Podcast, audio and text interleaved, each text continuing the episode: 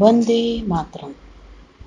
राष्ट्रीय स्वयंसेवक संघ की वेबसाइट सेवा गाथा के ऑडियो संकलन में मैं मनी चतुर्वेदी आप सभी का हार्दिक अभिनंदन करती हूँ। मानवता के अनछुए अनदेखे पहलुओं को हम निरंतर कहानी के रूप में आपके समक्ष लेकर आ रहे हैं।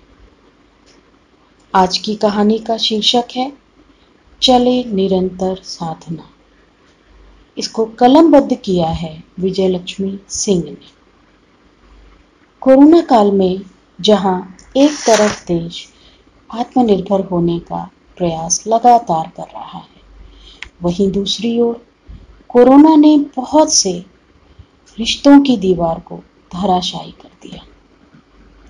डेढ़ वर्ष की गीता व छह माह के आयुष लोहार के सर से माँ का साया तो चार माह पहले ही उठ गया था। पर मुसीबतें यहाँ खत्म नहीं हुई। लॉकडाउन ने रिक्शा चालक पिता की कमाई का ज़रिया भी छीन लिया। रांची के पाहन कोचा में रोज कमाकर खाने वाला यह परिवार दो वक्त की रोटी के लिए भी जगह जगह बटने वाले कढ़ी चावल और खिचड़ी पर आश्रित हो गया। बूढ़ी नानी जूलिया मिंज दूध माए आयुष को दूध की जगह पड़ोस के अहरीवार परिवार से चावल का माड़ उधार लेकर, उसमें चीनी घोलकर पिलाने तक को विवश हो गई। उनकी यह व्यवस्था जब संघ के शिवाजी नगर के नगर कारवा विजय जी तक पहुँची तो सिर्फ़ आयुषी नहीं, रांची के मलोहरा कोचा भाबानगर चढ़ेरी और वर्धमान कंपाउंड के 300 जरूरतमंदों बच्चों तक लॉकडाउन के दो महीने लगातार घर घर जाकर दूध पहुँचाया संघ के स्वयंसेवकों ने। नासिक के कोविड अस्पताल में लगा एक बोर्ड कोरोना पॉजिटिव व्यक्ति की मृत्यु के बाद अंतिम संस्कार के लिए परिजन संघ के स्वयंसेवकों से संपर्क करें। यह कोरोना काल की असीम व्यथा व स्वयं सेवकों की अनूठी सेवा भावना की मिसाल है। ऐसी कौन सी मजबूरी और भय कि अपनों का अंतिम संस्कार तक नहीं कर सकते? अपने प्रियजनों के चार कंधों के लिए तरसती कोरोना पॉजिटिव मरीजों की अर्थी को कभी भाई, कभी बेटा तो कभी बेटी बनकर कंधा दिया नासिक के सह जिला कारवा मंगेश भाई व उनके सहयोगी स्वयंसेवकों ने। पर वो कहते हैं ना, ईश्वर एक दरवाज़ा बंद कर देता है तो दूसरा खोल देता है। पीपीई किट पहनकर इन शवों को मुखाग्नि देने वालों में सोनाली दाबक, शुभदा देसाई, दीपाली गड़ा जैसी संघ परिवार की बेटियाँ भी शामिल हैं। जब संकट की घड़ी हो तो संघर्ष भी बड़ा होता है। हज़ारों किलोमीटर पैदल ही अपने घर की ओर चल पड़े लाखों प्रवासी श्रमिकों की व्यवस्था में जब प्रशासन के हाथ छोटे पड़ने लगे तो मोर्चा संभाला, सेवा भारती के कार्यकर्ताओं व संघ के स्वयंसेवकों ने।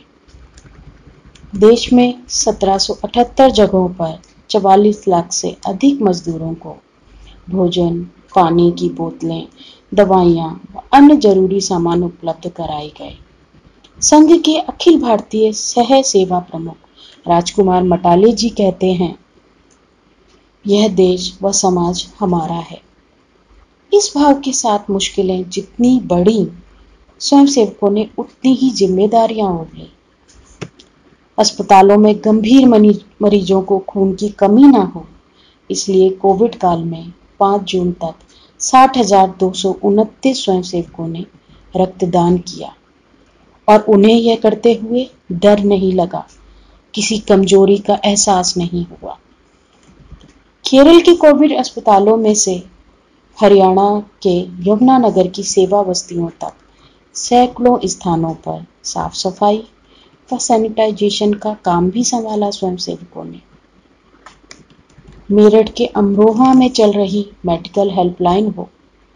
या राष्ट्रीय सेवा भारती की 24 घंटे चलने वाली हेल्पलाइन उत्कर्ष पीड़ित परिवारों की हर समस्या का समाधान तत्परता से किया गया। जब किसी के दर्द को अपना बनाने की ठान ली हो तो क्या कोरोना और क्या दिन और रात? स्वयंसेवकों के लिए कुछ भी मुश्किल नहीं है। सूरत में कपड़ों की फेरी लगाने वाले नूर मोहम्मद को जब खाने के लाले पड़ने लगे, तब तीन साल के बच्चे व गर्भवती पत्नी को लेकर 1304 किलोमीटर दूर अपने घर अमेठी पैदल ही निकल पड़े। किंतु जलगांव हाईवे पर पत्नी इशरत को लेबर पेन शुरू हो गया वह कुछ ही देर में चारों ओर खून बिखर गया। आप समझ सकते हैं क्या नज़ारा होगा। पास ही राशन बांट रहे स्वयंसेवक रवि कासान ने अपने साथियों के साथ मिलकर सुरक्षित प्रसव कराने में पति की मदद की।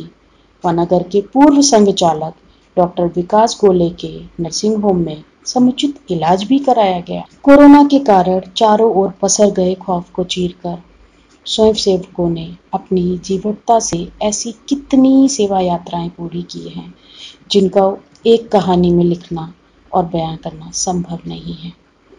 कहानी को पढ़ने के लिए हमारी वेबसाइट www.sevagata.org पर लॉगिन कर सकते हैं और सेवा गाथा ऐप को डाउनलोड भी कर सकते हैं।